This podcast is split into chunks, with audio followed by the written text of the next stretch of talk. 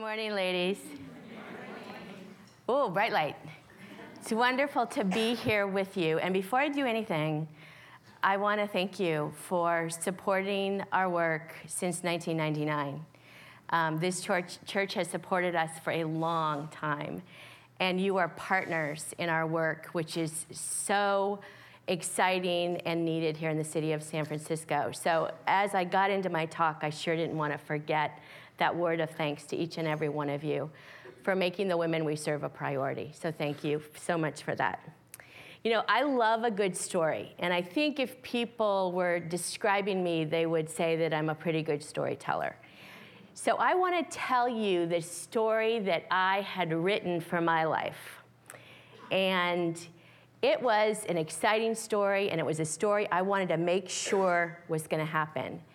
I had planned on going to college. That was my plan, which I did. I went to college and graduated from college. Naturally, I would get married, and, and he would be tall dark, handsome. Um, I envisioned him being a very, very exciting and demand, not demanding, but a, a person of real power, probably a, a very high executive. Who knows? Maybe he would have been, you know, CEO for, who knows, Bank of America, Wells Fargo, you know, Apple Computers. So, and naturally, he would, he would make a lot of money. So that would allow for me not to work and I would have children. I would have two. Um, the first one I would have would be a boy. and he would be blonde and he would have blue eyes. And he would have the cutest, cutest little chubby, chubby thighs. And I would put him in uh, little corduroy shorts, houndstooth, houndstooth to, to be exact and he would have little patent, you know, little saddle shoes and, and little knee highs. And then I would love him and, and give him so much time and attention. And then when he went to kindergarten, I would have another child. and that one would be a girl and I would be the perfect, perfect stay at home mom, you know, wonderful meals all the time. I would be making Play Doh, no bought Play Doh for my children. much too hard. The homemade kind is much, much softer. I would be a Play Doh mom and I would go on all the field trips. And as my kids got older, I would give them so much love and time and attention that they would just love me so much and just respect me so much that they would just be obedient and even as teenagers, never do anything that they weren't supposed to do. That was how I envisioned my life. There wouldn't be any tears, very few tears, and we would all live happy ever after. And oh, final thing, I would never be over a size 10. okay, so don't laugh too hard on that one, ladies, please, please. So that was my life. And for many, many, many years, I tried so hard to make that life become reality. Because after all, I was in control of my life and I was gonna make it happen. And I found myself utterly miserable, exhausted, and angry most of the time. And as I was meeting with Laurel and Cheryl, and we were talking about what I was going to share, I remembered that years ago in one of my journals, I had drawn out a diagram of sort of how I felt my life was. And I, I described to them that it was, it was a, a diagram that had all these plates that I had to be spinning. I was spinning all these plates in order to make my life be this perfect life that I had created for myself and envisioned. And so last night I went back and I found my journal. And it is very much exactly like I remembered it. I wrote this almost over 20 years ago. No, no, almost 20 years ago. On April 22nd, 1991, I wrote this. I'll just read a little bit of it. I wrote, I just feel so shaky all the time. Is it PMS? Too much coffee? Am I going crazy? And then I diagram my life. And there I am, right in the center. And around the center, I have all my plates that I have to spin. I have work, I have, and I, I'm working full time. I have my husband, he's a plate I have to spin. I have friends, I have church, got to spin the church plate. I have finances, in my house, I'm in charge. I'm in charge of the finances just because my husband doesn't want any part of it and isn't good at it. So we divide it up that way. I have God. God, I got to spin that plate. He's a plate. I have exercise, because you know, remember, I'm trying to stay at a size 10. I have diet, I have family. These are all my plates I have to spin. And then I say here, I am trying desperately to keep all of these plates in the air. It works for a little while, but it seems when one falls, they all fall down. In this scenario, there is no mercy and grace because I don't have either for myself. I continually heap condemnation on me. That's direct quotes from 20 years ago. You know, and I honestly don't think that I am strange in the fact that I think a lot of people like control. I think a lot of us like to feel like we have control of our life. And not so much maybe that we think that God will mess our life up, but I think we like to have control because we possibly see ourselves as God in our life. And so I love the quote by um, Robert A. Fryling, where he says, There's something deep within each one of us that makes us want to be the creator, not the created. And that's what wanting control will get you. It will get you to a place where you feel that you are God and you are the ones that needs to form and create and make things in your life and make things in your life happen. But you know, it's exactly the opposite of what God's world, word tells us. God's word tells us that we are created in his image, to desire him, to know him, to love him, and to allow our lives to reflect that. It says in Genesis 1:27, so God created man in his own image. In the image of God, he created him, male and female, he created them. You know, and the fact of the matter is that we are the createds. We are not, uh, we are not one, God is not one of the plates to be spun. God is the plate spinner. Remember how in my di- diagram I was in the middle spinning all the plates, one of which was God? I have finally realized, it's taken so many years, but I've realized that God is at the core, He is at the center. And if I allow Him to be the creator and the ruler and the Lord of my life, the other plates spin so much, so much easier. One of the verses that we memorized um, when, my, when my children were little is Psalm 103 be, be sure that the Lord, He is God. It is He that has made us and not we ourselves. We are His people and the sheep of His pasture. And how many of you have somewhat been raised on a farm? Anyone here? Okay. There's some farm, farm, farm blood here. I got farm blood in my, in my, my veins. I mean, for those of us that grew up on a, on a farm, and I think for probably a lot of people, sheep are dumb and they just have to be led. and the shepherd is the one that is going to lead them. And the, the Holy Spirit leads us. And if we allow Him to lead, what happens? Our lives are transformed. And for me, that is such an exciting idea that the God of the universe, who's made me, who knows me, can take my life and transform it into exactly what He wants it to be, what He created me to be, and He can use me. You know, if, if you talk to a lot of people about me, they would say Sherry's very, very bottom line. She's not soft and feely. Don't expect her to be very empathetic or caring and compassionate. I've, I think I've gotten much better over the years. And for a long time, I felt, what a horrible way for me to be. Just everybody knows me as bottom line. Let's get to the bottom line. But you know, that is how God created me. I am a bottom line person. Those things matter to me. And instead of seeing that as bad, I have really come to see that's who I am. That's how He made me. That's how I need to be. Not that I shouldn't be compassionate or empathetic as well.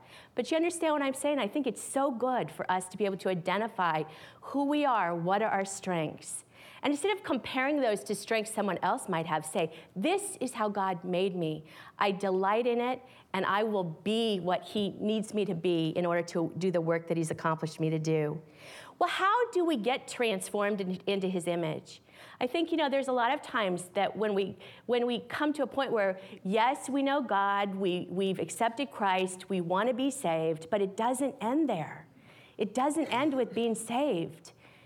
The next step is being transformed, being that person that God wants you to be, that He's made you to be. And I think the best way I have found, I have found two, two ways that this works, that this has come about in my life. And I, they asked me to be very specific and very clear and straightforward today, and, and so I'm going to be that.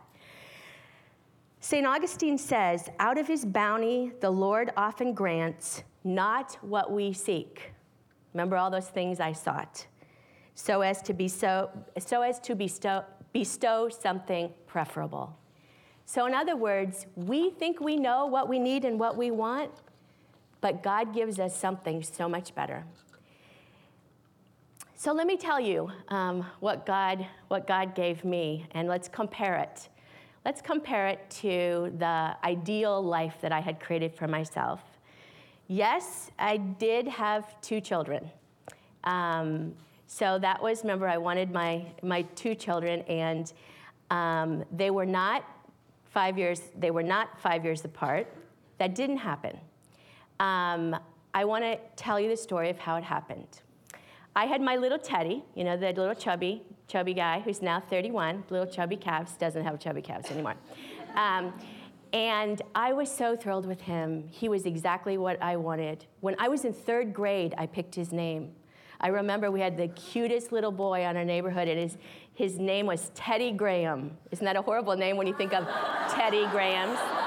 And then there's Teddy Ruxpin, and let me tell you, in elementary school, my son was not happy, was not happy with his name.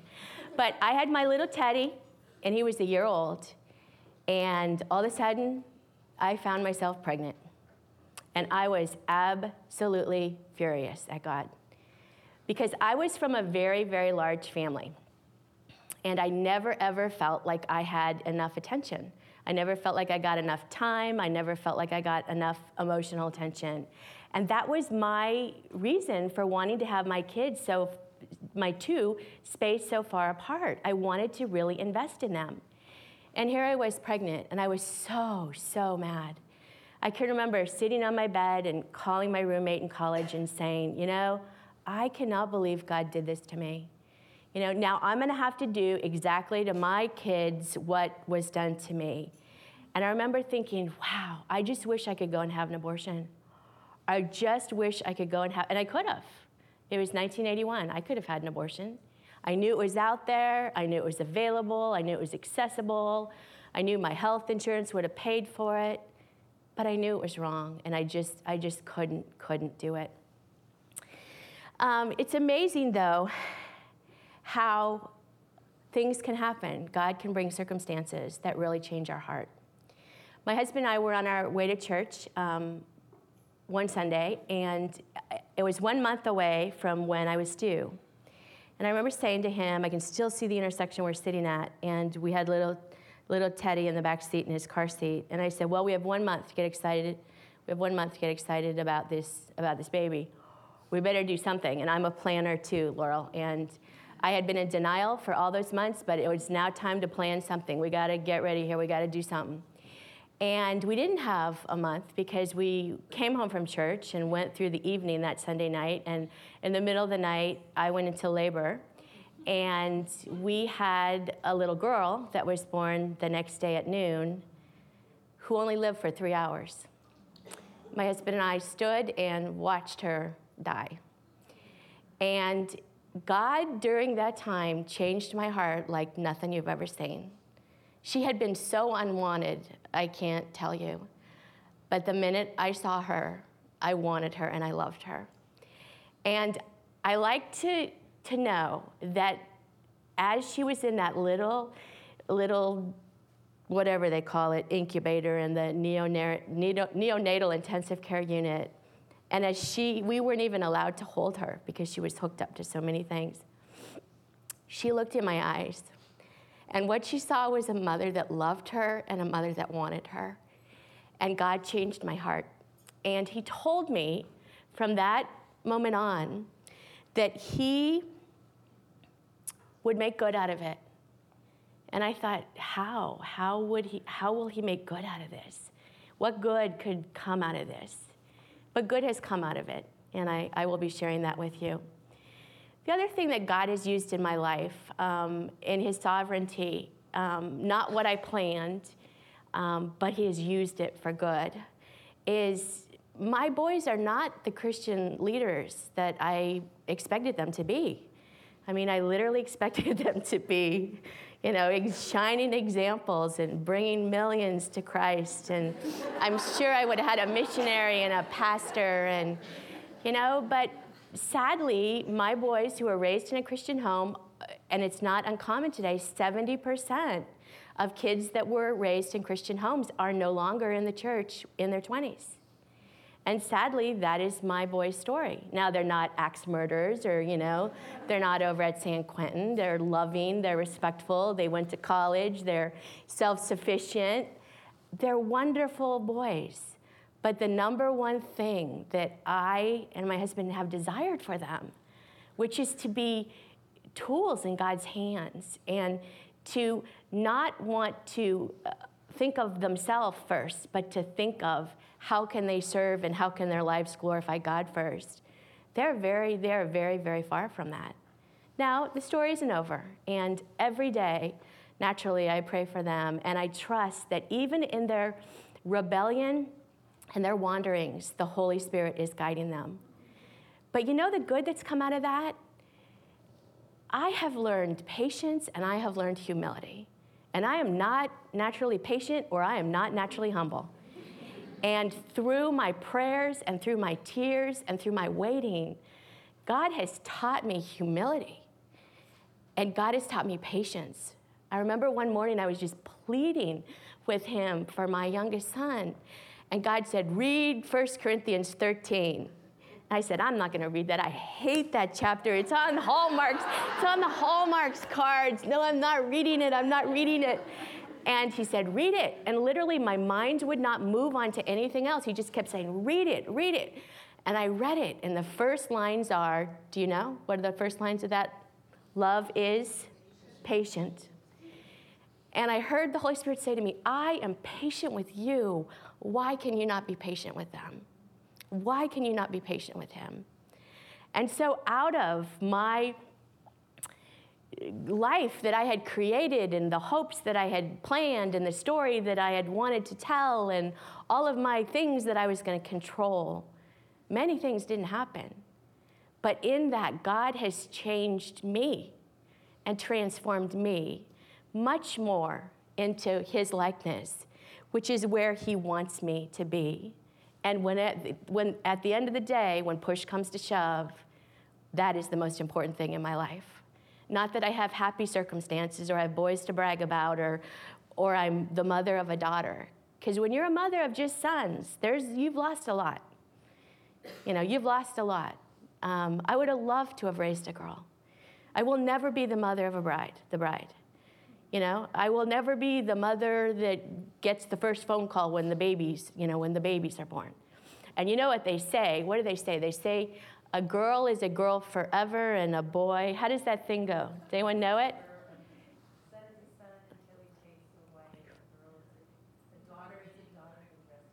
Right. There you go. That's it. so, so in God's sovereignty, for whatever reason, He has changed these circumstances and directed circumstances in my life. And it is what it is. And I have, by His grace, finally come to learn. Go along with the program, Sherry, because it's the best program there is. And I try not to beat on the window too much. let me explain that. My husband always tells me I'm his GPS because as he drives, I navigate, and if he's going wrong, I just beat on the window. I have no control over the steering wheel, I beat on the window. And, you know, if people are in the car, they're thinking, what the heck is going on? But on the GPS, I'm beating on, it means turn this way. I don't want to go that way, turn this way. So I try these days to not beat so much on the window as God, as God directs, as God directs my life. Let me tell you the other thing that I have found, and this is much, this is very recent that I have found, that really has had a huge influence on my life and very much a, a transforming power in my life. And it's going to probably surprise an, um, some of you, but it's liturgical prayer.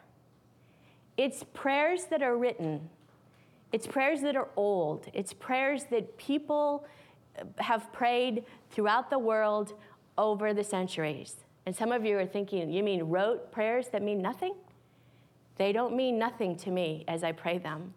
But what they do is they f- provide a fixed point for me.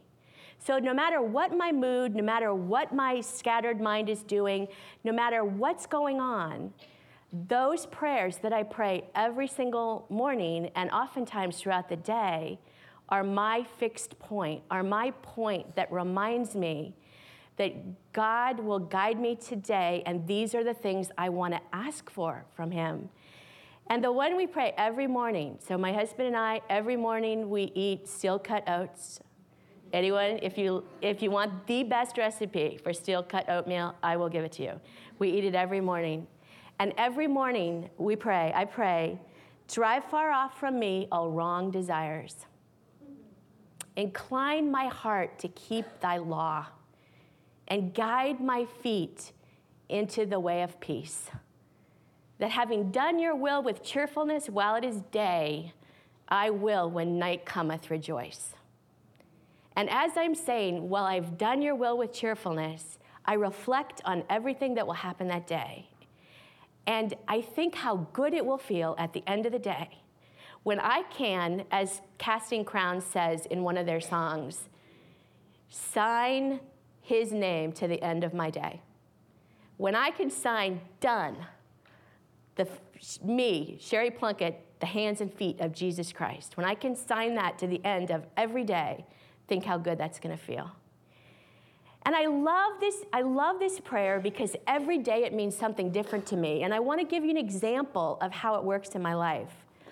My brother and and I and my sisters where my brother is estranged from my sisters and I. I'm not going to go into it. Believe me, you don't want all, to know all the drama. Just take it for what it is. Um, and it's hard to pray that prayer without having it impact your day and your life and what you think and how you act. And so I pray the prayer every morning, and I was out walking, walking my dog, you know, a couple years ago. And as I thought about my day, I thought, today's my brother's birthday.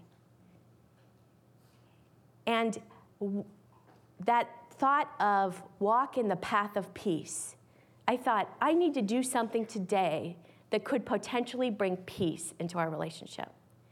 And so I knew he wouldn't accept a phone call from me, but I called my mom, who I knew would be talking to him.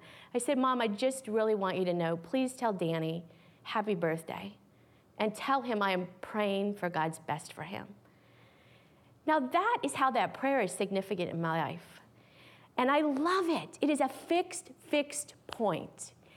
The other prayer that I pray, which probably many of you are aware of, is that short little 12 word prayer Lord Jesus Christ, Son of God, have mercy on me, a sinner. You know, we go about the day doing all kinds of things that aren't pleasing to God. And, you know, we'll feel that little kind of sense of, ooh, that wasn't right. I shouldn't have said that. I shouldn't have done that. I shouldn't have given that response. And it really helps me to just acknowledge that was a sin against God. And it helps me to remember I am a sinner saved by grace. And instead of sloughing it off as that's no big deal, acknowledge it. Lord Jesus Christ, Son of God, have mercy on me, a sinner.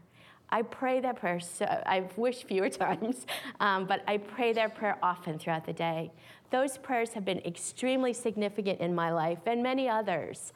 Um, and I love being able to have those, those points Because as we've been created in his image and we're transformed in, into his likeness, those are things that have really helped me become transformed. Not that I'm there, I'm on my way, and every day um, I pray that I'm a little step closer in my likeness of Jesus. And why, why all this? Why is all this important? It's important because we have been called to be God reflectors. We need to be reflecting God in every moment of every day, in every one of the circumstances we're in.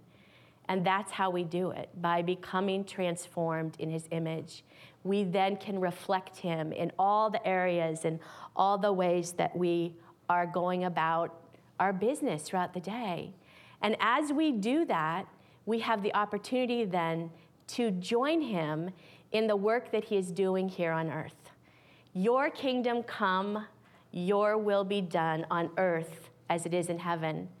I love, probably some of you have read many of books by John Ortberg, um, who's at Menlo Pres, and I love his definition of what is the kingdom of God? What does that mean? The kingdom of God means God's effective will, God's desire becoming reality in this place and in this time. Heaven touches earth when God's will becomes reality. And we as individuals have so many opportunities to see that come about. And what exciting, exciting, exciting work that is to be building God's kingdom. And we can do that no matter where we've been assigned. I've been assigned to First Resort, and I've been assigned in my family and you've been assigned in your families, and you've been assigned in other places. Those are our assignments, and that's what we need to be. We need to be cre- a, not the creator, but the created. And we need to not just want to be saved, but transformed. And as we're transformed, we need to be a tool in God's hands, building his kingdom, building his kingdom here on earth. Well, remember that promise God made me that I will make good of this? He has. He's kept his promise. And let me tell you how. It was probably six months that I, after Kirsten died, that I don't think we hardly left the house. It, it, and remember, at that point, I had an 18 month old, two year old. And literally, I never got dressed, I never went out, I barely was able to take care of him and my husband. And it was the deepest, deepest, deepest depression. And I remember I just kept asking God, what you made me a promise that you would make good out of this. How are you going to do that? And as time went on, I never ever forgot the promise. About a, about a year, two years after that, after Kirsten died, we had our third child, little boy by the name of Timmy. So I have Teddy and I have Timmy and my husband is Tom. So I have my three T's that I absolutely adore. So I had my little Timmy. Timmy was four months old, Teddy was five years old.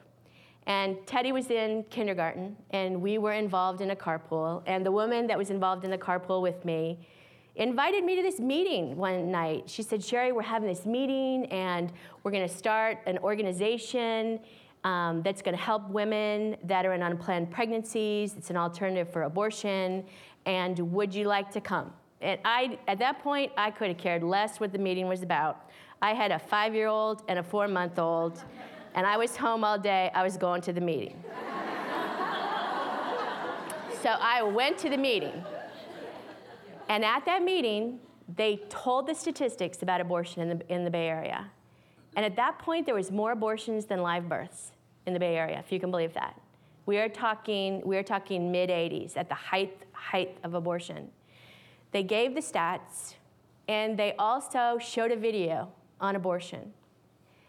And I said to myself when I left that meeting that night, I will do whatever God wants me to do to help this ministry because I am so thankful I didn't have an abortion but yet I know that loss. The same loss that a woman that has had abortion has, a child that she never got to hold or raise or love. I know that loss. And from that moment on, I prayed, not God, do you want me involved in this ministry? But God, to what degree do you want me involved in this ministry? Now, that was 26 years ago. So I would say the degree was pretty big. I know that as I mention the word abortion, I want to be so sensitive to the fact that there are so many of you in this, in this sanctuary that have experienced the pain of abortion. You're probably thinking, how does she know? You know, I know because of the statistics. And statistics tell us one out of every two and a half women by age 45 have had an abortion in the United States. It's a lot of us in this room today. And I want you to know that Jesus forgives all sin. There's no sin that's too big for him to forgive. And I know a lot of women that have had abortions that are Christians today feel that way. That is not right. He forgives every sin, and he is merciful and he is gracious.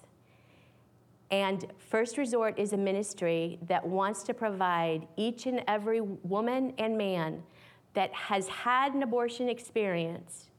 And men can't have abortions naturally, but you know what I mean. They've pushed them, they've paid for them, whatever.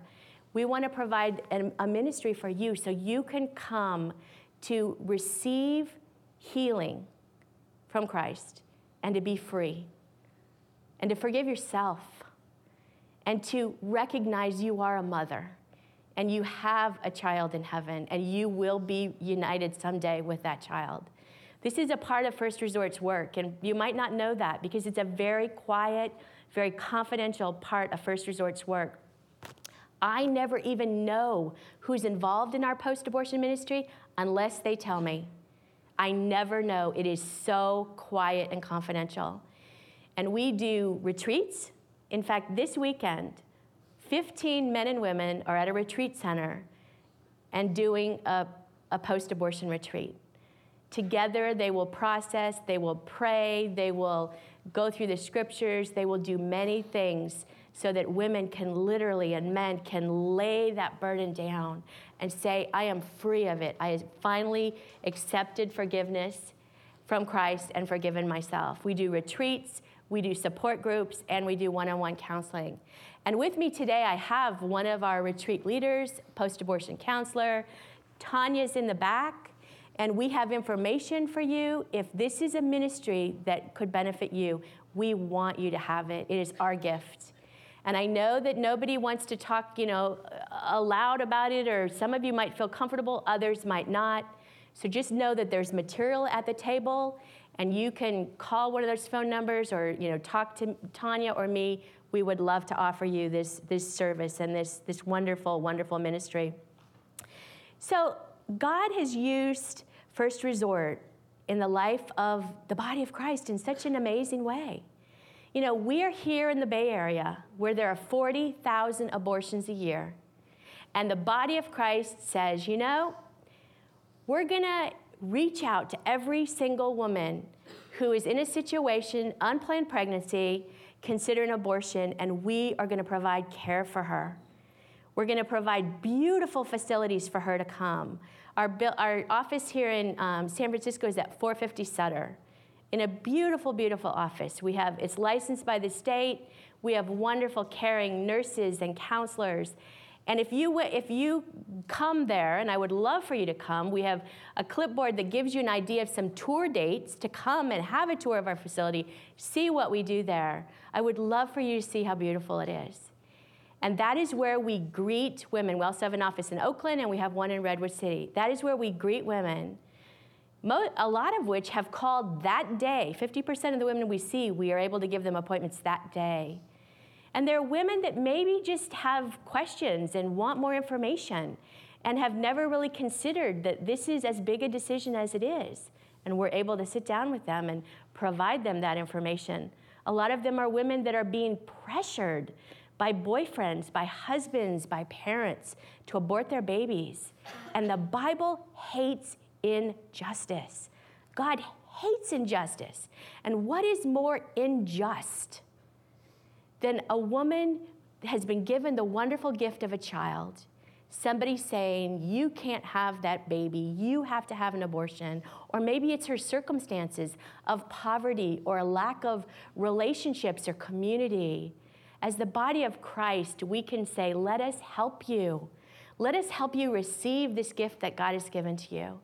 And it's such a wonderful, wonderful ministry. I, I hope many of you will, will come and see and hear more of what we do. The best way for me to tell you what we do is to show you a video. And actually, it's a very short video, about three minutes. One of our clients in San Francisco, her name is Kia, and she had a plan for her life. Have you heard that somewhere before? and she was going to do anything she possibly needed to do to keep her plan intact. But Kia was a college student. You saw her, absolutely darling and she had just received an internship um, for an urban magazine in New York. She wanted that internship so bad. She had worked so hard to get it. And at the same time, she heard news of her internship. She also um, found out she was pregnant.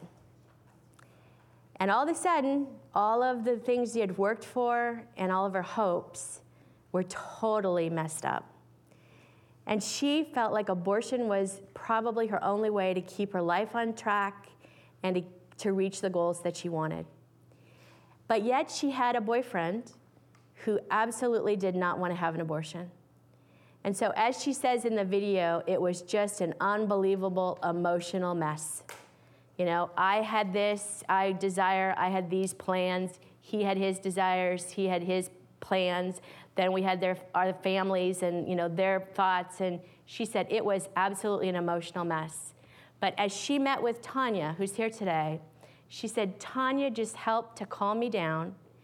And Tanya helped me identify what were the questions I needed to answer for myself. And once I was able to answer my own questions, I realized I needed to, I needed to have this baby. And I would continue my education at some point, and other opportunities would come along the way. But this was going to be the only opportunity and the only chance to have this, this baby. And it's a wonderful, wonderful story. And I think it shows you the significance and the timeliness of our work. We work with women at the point of decision, there's no more critical time.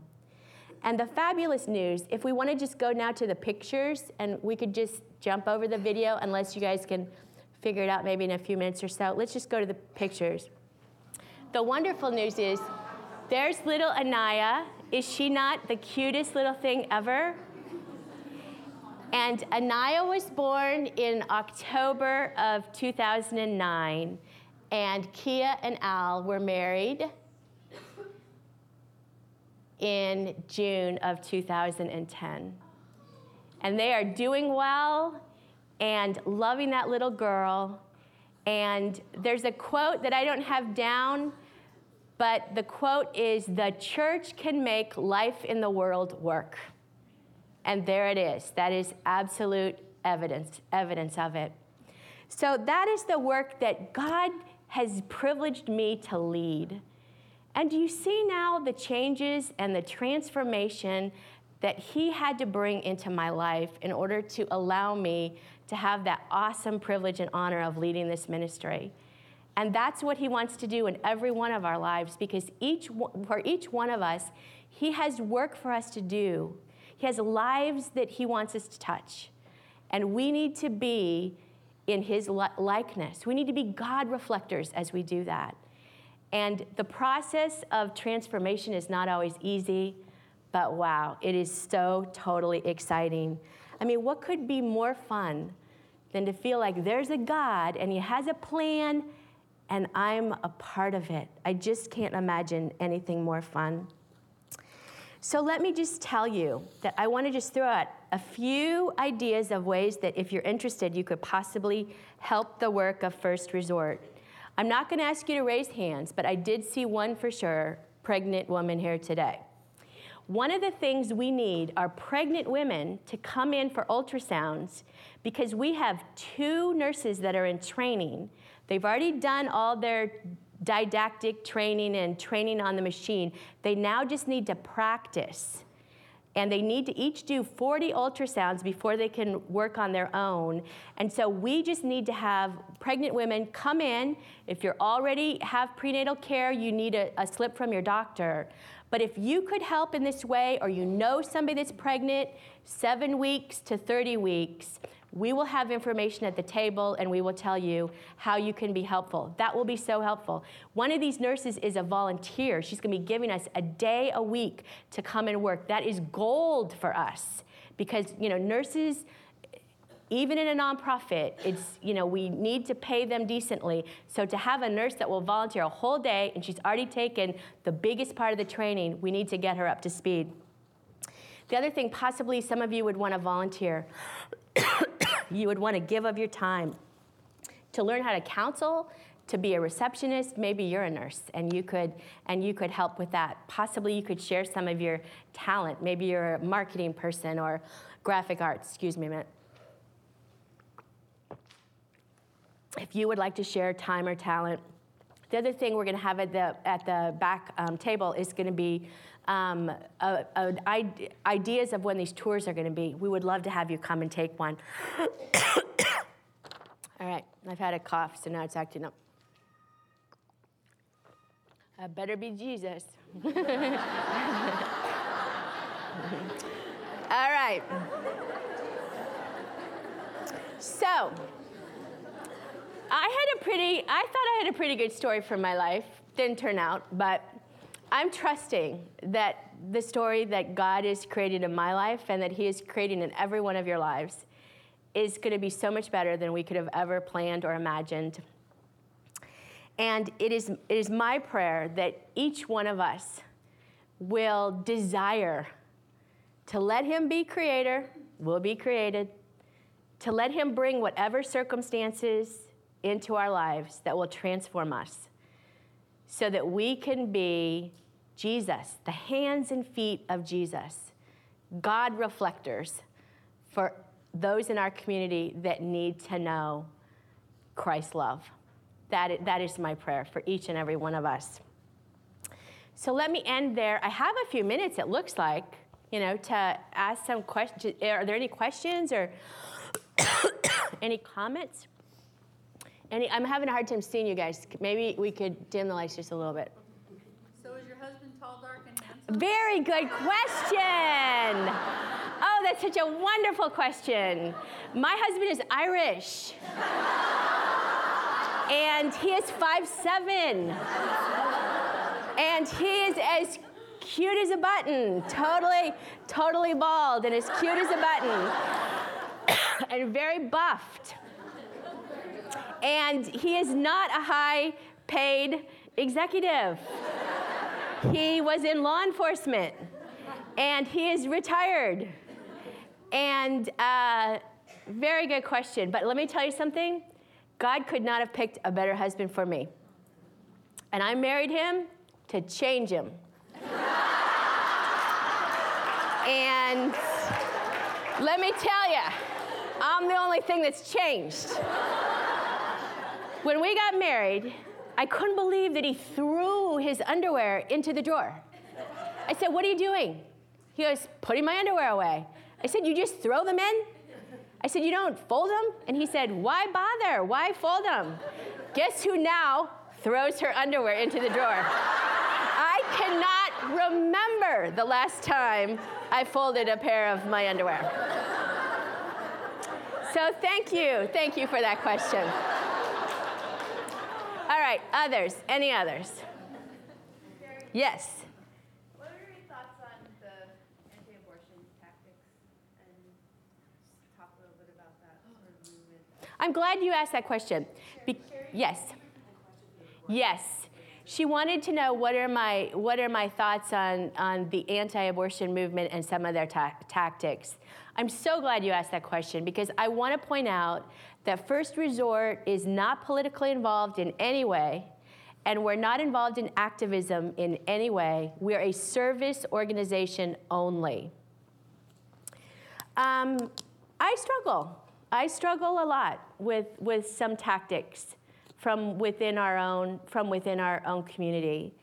And I feel like there's, there's many better ways we could be serving women, and there's many better ways we could be reflecting God in our, in our community. And the unfortunate thing is, in any movement, everybody gets lumped together.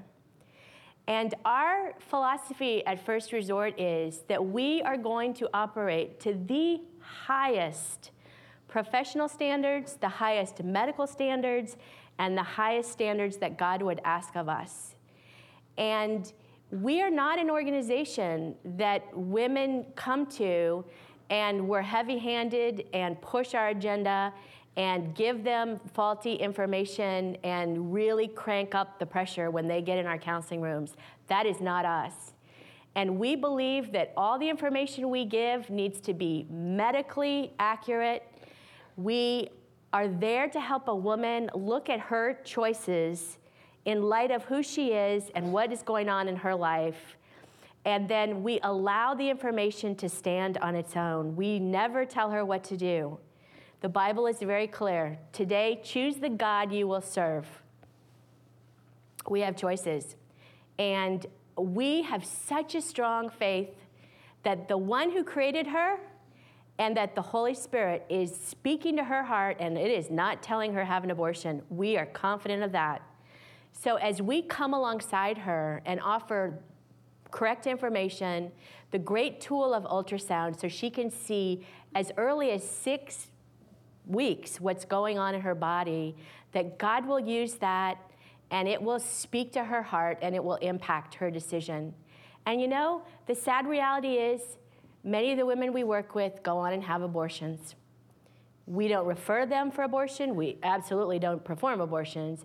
That is their choice. And you could say, wow, so you're really, you know, unsuccessful, or what kind of a failure are you? No, oh, no, no. We have not been a failure. We have been successful because we have reached out to her with love, with information, with help, with referrals, and with hope that there are people in her community that care about her. Every woman that says, I have to have an abortion because I don't have a community that will support me, because I don't have resources, I, I don't, there's no way I could even have a car seat or a crib. Every one of those women is, uh, women is offered what we call a shower of support.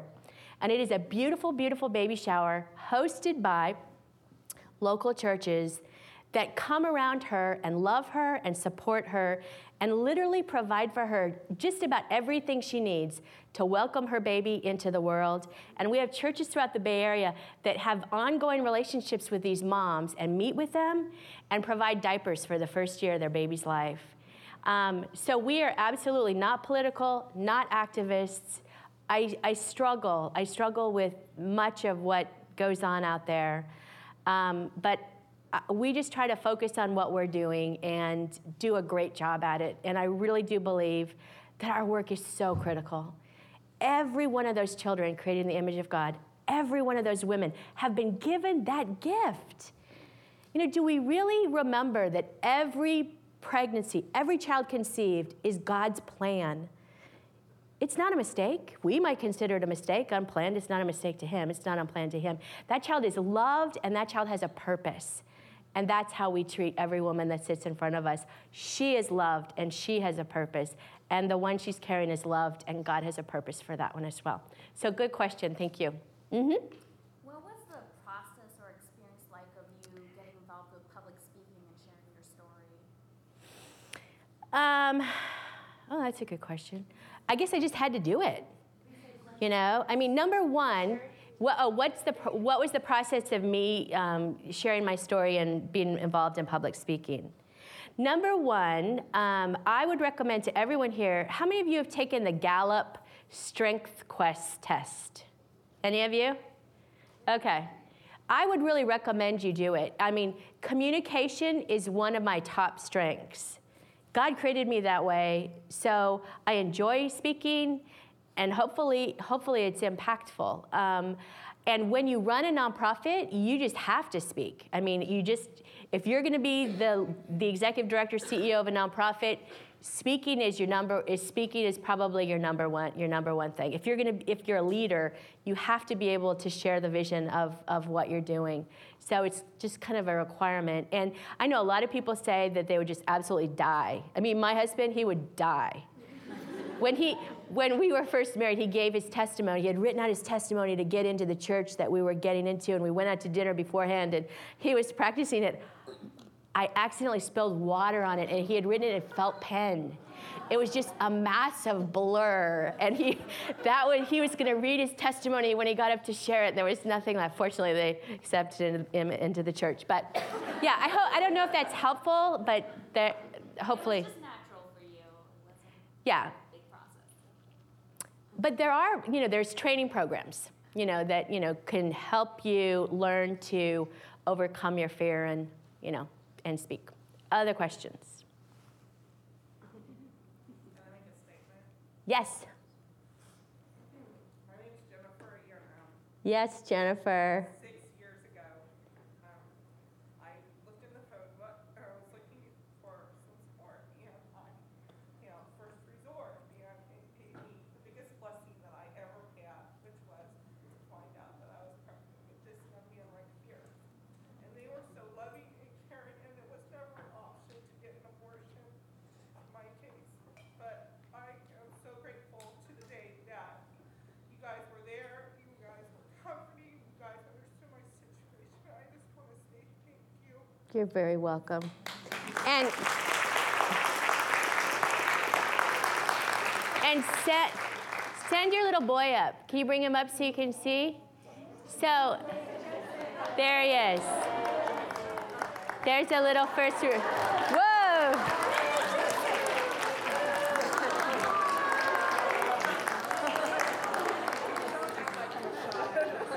And see, and and yeah, let's let's clap for you.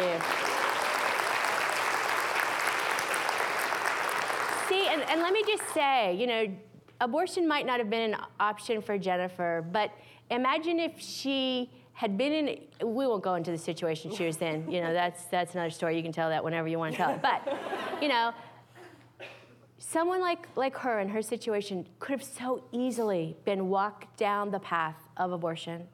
And so that's why, you know, we are so, our arms are so open to women who are pregnant, and even if they're not thinking about having a baby, we, or an abortion, we're very mindful of the fact that in this community, in this day, unplanned pregnancies, and especially if you have any complications in your situation, well, you should just have an abortion. And before you know it, you're on the table and it's done. So, what a wonderful story. And I'm glad she's here at this church. And see, our, our, our ministry can, you know, it definitely blesses women in the church as well. You know, um, sadly, there's so many women in the church that have abortions because if you're single and you're out, if you're single and you're out there and you're sexually involved, you probably don't want your church family to know. So, what's going to happen when you get pregnant? So, um, that's why we had the brochures in the bathroom. Have you all seen them?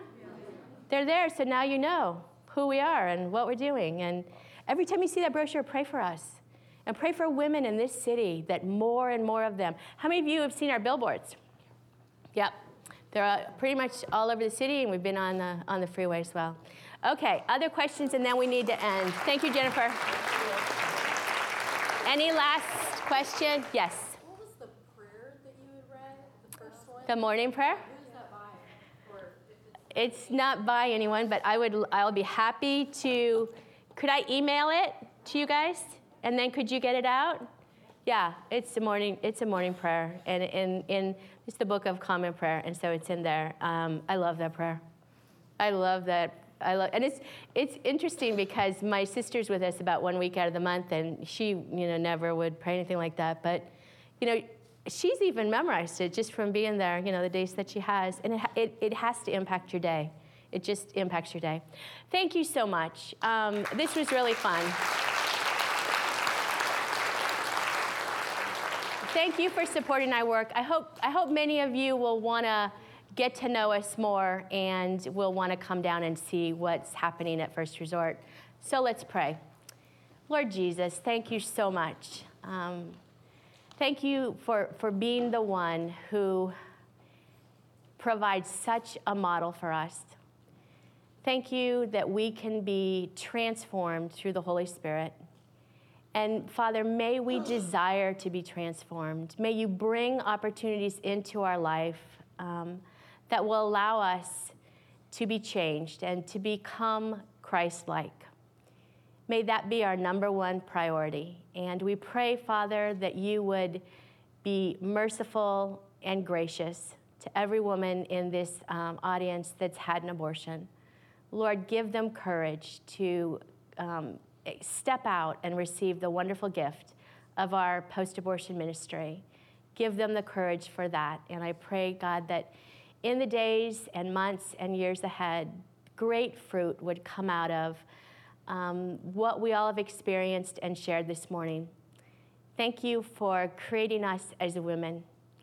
And thank you for allowing us um, to have hearts and minds that love you and desire to serve you. I pray, Father, that you would bless each one of us in the coming day, that you would drive far off from us all wrong desires, that you would incline our hearts to keep thy law, and you would guide our feet into the way of peace.